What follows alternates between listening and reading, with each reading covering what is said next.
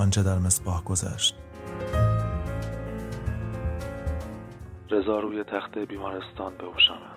شلوغش نکن. بیا برو وسایلتو بریز تو چمدون، بعد یه مدت بریم مسافرت. یه دیوونایی هم به خونم تشنه است. باید فرار کنیم. زر نزن، میگم تو کارنامه منو برداشتی. ساجد برداشت. درسید جنسای سوده رو بفروشی و قالش بذاری. الوغفار، بعد تا پس بردا برم از ایران. شب همان روز رضا و جاوید سراغ رسول رفتند. جاوید که اول چراغ گردان مأمون ها را دید، کوبید روی ترمز. جاوید جرأت نداشت و رضا چشمانش را بسته بود و به چیزی فکر می‌کرد. چند روز بعد اسماعیل در دادگاه شهادت داد. قاضی دفاع از خود را تشخیص داد و ناهید تبرئه و آزاد شد.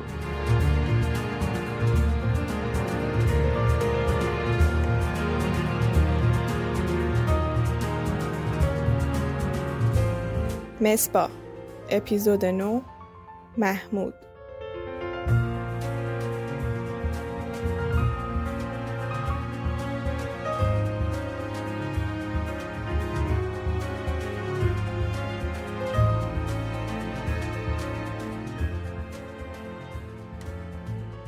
ناهید و مصباح از شاه میری تشکر کردند و از دفترش خارج شدند.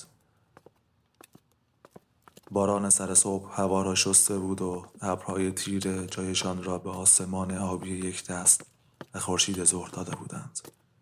مصباح گفت بیا بریم یه چیزی بخوریم.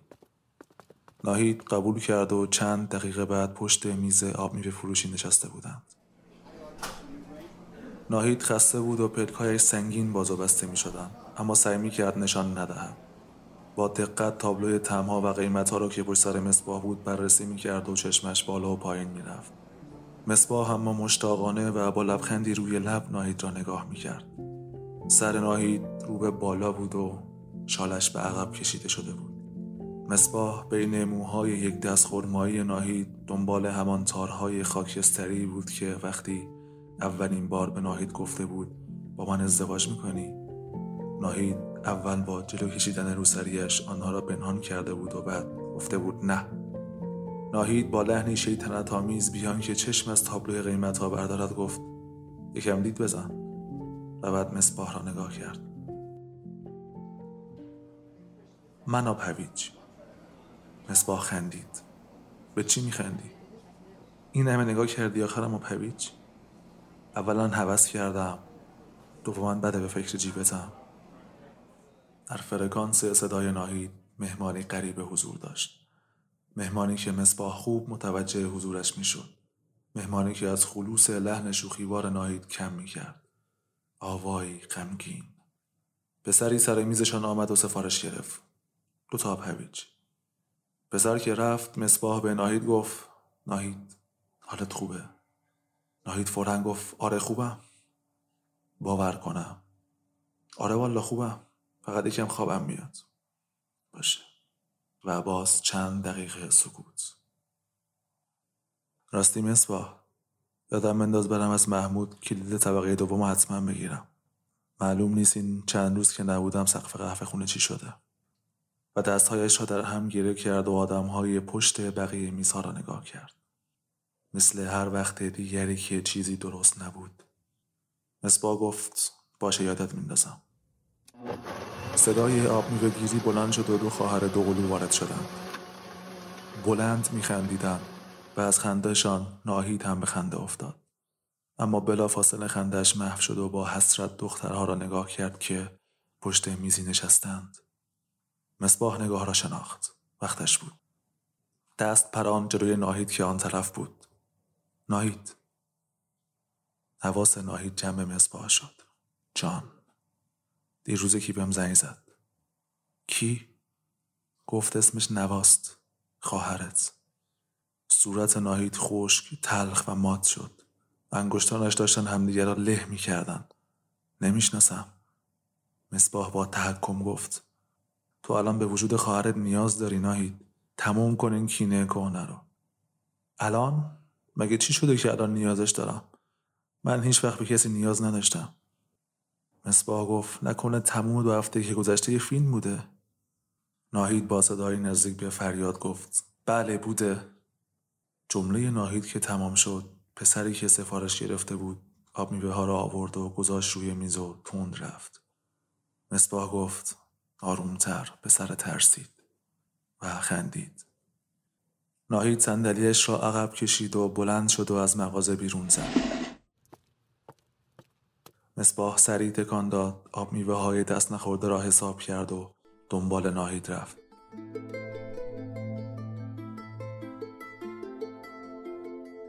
در پیاده رو خودش را به ناهید رساند و کنارش هم قدم شد.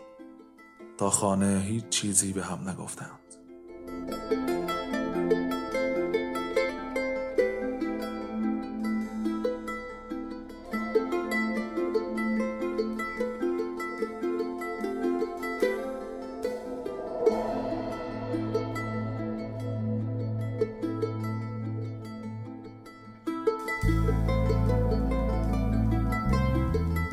یعقوب از پسر بچه‌ای که داشت با چاقو روی تایرهای کار کرده شیار میانداخت پرسید: محمود کجاست؟ پسر پر رو جواب داد: فرمایش. یعقوب گوش پسر را گرفت و بالا کشید، طوری که فقط نوک پاهایش به زمین بود. آخ ویل کنم و محمود خره کیه؟ نمیشناسم. یعقوب گوش دیگر پسر را هم گرفت و از دو گوش پسر را از زمین جدا کرد. داد پسر به هوا رفت. گو خوردم میگم ول کن، بالا از پشت دفترش، پشت کفترخونه است. یعقوب پسر را ول کرد و سمت پله‌های گاراژ رفت. نگاهی انداخت و کفترخانه را پیدا کرد. بالکن را تا آخر رفت و پیچید داخل ضلعی که دفتر محمود انتهایش بود. وسط بالکن که بود، زنی از داخل دفتر محمود بیرون آمد و از کنار شانه یعقوب گذشت و رفت. نگاهشان به هم افتاد. نگاهی معنادار، بیان که حرفی زده شود. یعقوب دوباره روبرویش را نگاه کرد و به دفتر محمود رسید. بوی تریاک به دماغش خورد. در را باز کرد و داخل شد. محمود پای بساط نشسته بود و سرش پایین بود. انقدر آتشخال جلوی پنجره را گرفته بود که نور داخل نمی آمد. فقط در که باز شد، باریکه نور روی سر تاس محمود افتاد. محمود سر بلند نکرد و با لحن کشداری گفت: بله خب، تعویده است، در زدن نداره. همانطور سرش پایین بود که صدای بیرون کشیده شدن چاقو از غلاف خماریش را پراند. تیز سر بالا آورد. هیبت یعقوب و چاقوی در دستش را که دید، وحشت زده عقب رفت. یا حضرت عباس، تو دیگه کی؟ یعقوب جلو آمد. صورتش از توی تاریکی خارج شد. محمود چشم تنگ کرد تا چهره را بشناسد. شناخت. یعقوب خان شمایی؟ چی شده؟ تیزی واسه چی نو کردتم؟ یعقوب قدمی دیگر جلو آمد و با پا زد زیر بساط محمود. گوسفندم بی حساب کتاب سر نمیبرن لاما را وز. یعقوب یک کلمه گفت: یونس. محمود به مغزش فشار آورد و گفت: یونس چی؟ یعقوب چاقو را گذاشت روی گلوی محمود. چشم در چشم. باورم نمیشه داشتم به خاطر آدمی مثل تو مرد. محمود مثل گوسفندی در آستانه ذبح شدن دست و پا میزد. گریه کرد و گفت: به پیر به پیغمبر نمیدونم چی میگی. یونس واسه خرج چند روز موادت فروختی توفاله. محمود هراسان گفت: چی من فروختم؟ من گو بخورم، کدوم حرومزاده‌ای گفته من فروختم؟ یعقوب چاقو را بیشتر فشار داد و تف کرد توی صورت محمود. محمود صورتش را جمع کرد و گفت: اینو بردار از روی گلوم تا بهت بگم داستان چیه. اگرم نه همین الان راحتم کن، ولی بدون به دروغ گفتم. یعقوب گفت: جاش خوبه، حرفتو بزن. اون شب یونس اومد پیشم، گفت دنبالشم. نپرسیدم کیا چون دنبال درد سر نبودم. یه پولی ازش گرفتم و بهش دادم. یکی دو ساعت گذشتیدم ناهید، مستاجر طبقه اولم که قهوه خونه داره، همین که قبل تو اینجا بود. زنگ زد گفت: این پسر کیه طبقه دوم؟ خواستم دست به سرش کنم، نشد. مثل که قبلا یونسو دیده بوده کنار ساجد. گفت: همین الان میای شرش رو کم میکنی یا زنگ میزنم به خود ساجد. گفتم: غلط کردی، به تو چه؟ یه ساعت بعد هم آدم های رضا جامعه این کار ریختن یونس رو بردن. به ولای علی قسم، ناهید یونس رو داد. مگه من مغز خر خوردم تو رو بفروشم؟ آخه داداش، اگرم همچین گویی خورده بودم که میزدم به چاک.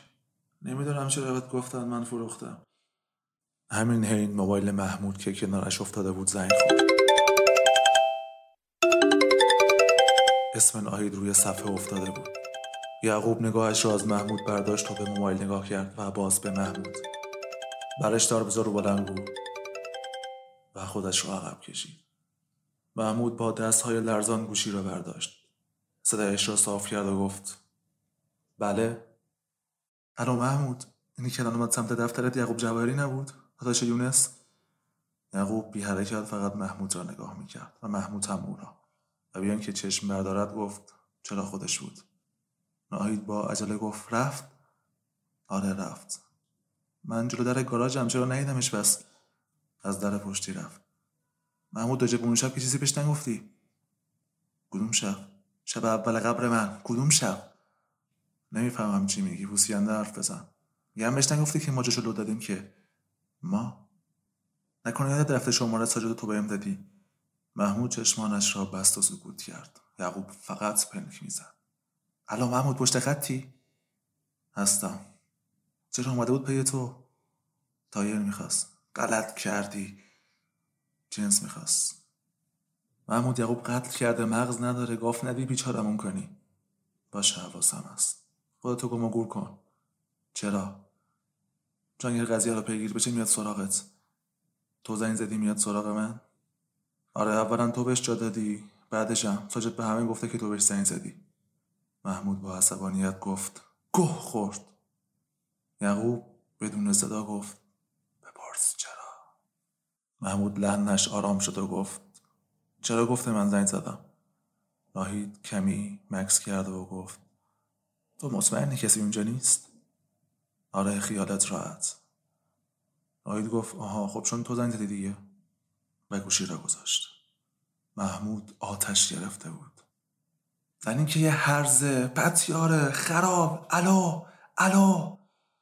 بعد به یعقوب که داشت نگاهش میکرد ظلم زد و وحشت زده گفت: به قرآن دروغ میگه، فهمید شما اینجایی؟ بابا ساجد خاطر این زنیکه رو میخواست، واسه همینم گفته که من زنگ زدم که اسمی از ناهید نیاد وسط. باور کن یعقوب خان. یعقوب چاقویش را داخل غلاف برگرداند. محمود صدایش را برید و نفس آرامی کشید.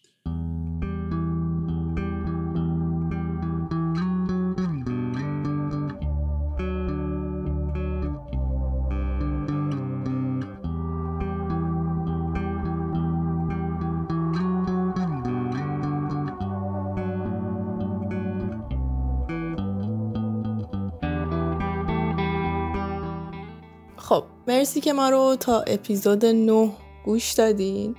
اگه تا اینجای کار ما رو گوش دادین احتمالا یه نموره خوشتون اومده دیگه.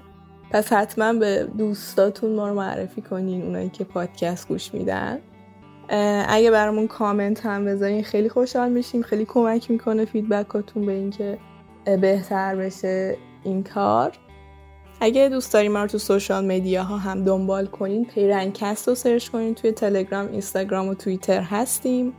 آهنگای اپیزودا رو تو تلگرام میذاریم. تو اینستاگرام هم یه سری صوت‌های شخصیت‌های داستان اون تو هست که فعلا ناهید و مصباح رو منتشر کردیم که کوتاهن و خیلی کمک میکنه این که داستان رو بهتر درک کنین اگه اونا رو گوش بدین.